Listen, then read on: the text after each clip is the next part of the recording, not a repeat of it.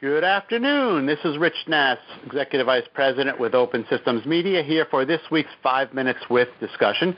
This week I'm speaking to Doug Snyder, who is the International Business Director for SV Microwave. Good afternoon, Doug. How are you? Good. How are you? I'm doing just fine, thank you. So, you are a longtime veteran of the RF microwave industry. Um, let's start there. What's different about that industry? Say we don't want to go back too far because you know that's way way different. But let's just go back a few years. What are some of the significant changes you've seen over the last couple of years? Uh, yeah, I, I could go way back and say that when I started, SMAs were considered uh, very small connectors, and now they're pretty much too large for most of the applications. But what I see is that um, you know everything's getting smaller, more dense, um, higher frequency. Uh, people they just need smaller and smaller diameters to fit into uh, denser applications. Okay, so what are these applications that you're referring to? I mean, you know, you guys are into military aerospace. Is that what you're referring to, or is it is it just RF in general? Uh, well, RF in general, both the, the radars are getting smaller. They're trying to keep them lightweight, but also the board speeds. Um, are the printed circuit boards used to have fairly long lines, and they were uh, you know FR4, and now you have such high speed boards that um, they're they're very small, very dense surface mount connectors are needed. Define uh, high speed. High speed. Well, boards are now uh, supporting up to 40 gigahertz. Uh, we've actually quoted some that we've got some board applications up to 67. So it's uh, you know different dielectric materials than in the past, and it's very critical that you have the uh, transition from the connector to the board has to be perfect, or else at those frequencies you're not going to get any signal. Now, you use the word perfect.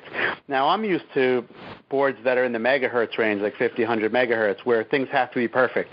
You have to be taking perfect to a different order of magnitude when you're talking about the speeds that you're referring to. Is that true?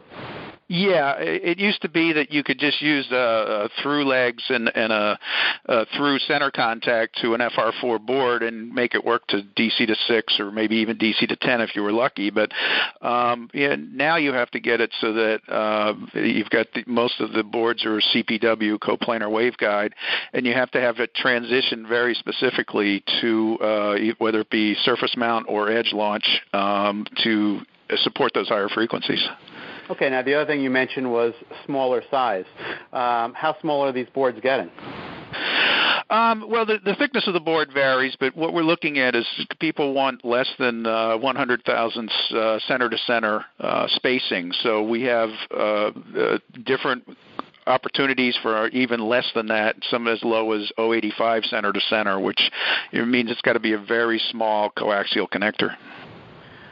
So what does that mean from a manufacturing standpoint for the, the board maker? Uh, it, it means that the, the tolerances of the board have to be very tight. Uh, you can't uh, have some of the uh, you know the, the plus or minus uh, one mil tolerances don't work anymore. You've got to cut it even tighter than that, so that the, most of the um, the ones that we see, we've been able to manage to uh, to get them to work up to 40 gigahertz if you hold plus or minus uh, a half a mil. Hmm. Okay, so now let's push the question out uh, rather than talk about what's happened in the past. What can we see in the in, in the next oh say 24 months that will be different than what we're seeing today? Well, I think there's always going to be this, the push to get smaller and more dense. However, I think we're reaching a limit where it's almost too hard to, to use or to be uh, manufacturable when you get to a, a something less than a, maybe an 085 center to center. These connectors become so fragile. It's it's really done in uh, for uh, high volume manufacturing, say for for uh, aerospace uh, mil aero radars. It's just too small. Uh, I think you know there's it's going to be. I think the push will be for higher power within the same diameter that we're using now. So. And when you say higher power, how much power are you referring to? Well, with the small diameter cables, we're getting power requirements now. It used to be, um, you know, in the milliwatt region was fine, but now we're seeing, you know, ones where they've got uh, 50 uh, watt CW, depending on what the frequency is, of course. Uh, that that and they want that coming out of these small diameter cables. And what is the driver of of moving to these new levels? I think the radars, as they get more dense, they still want to have uh, very high power. So what we see is that the uh, the OEMs uh, of you know the Raytheons and Northrop Grumman's and of the world are trying to push to get higher power radars, but not grow the size. Sounds simple. Yeah, it's it, it's not as simple as it seems, but uh, we're getting stretched uh, quite a bit, and there's a lot of uh, a lot of effort going on. Different materials being used. PTFE is not always the best dielectric for for high power. You've got some alternative dielectrics uh, that come into play.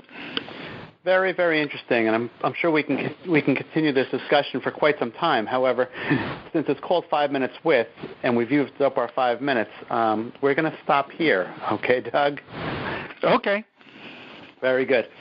That was Doug Snader. He is the International Business Director for SV Microwave, and I am Rich Nass with Open Systems Media. Thank you, Doug. Have a great day. Okay. Thanks a lot, Rich.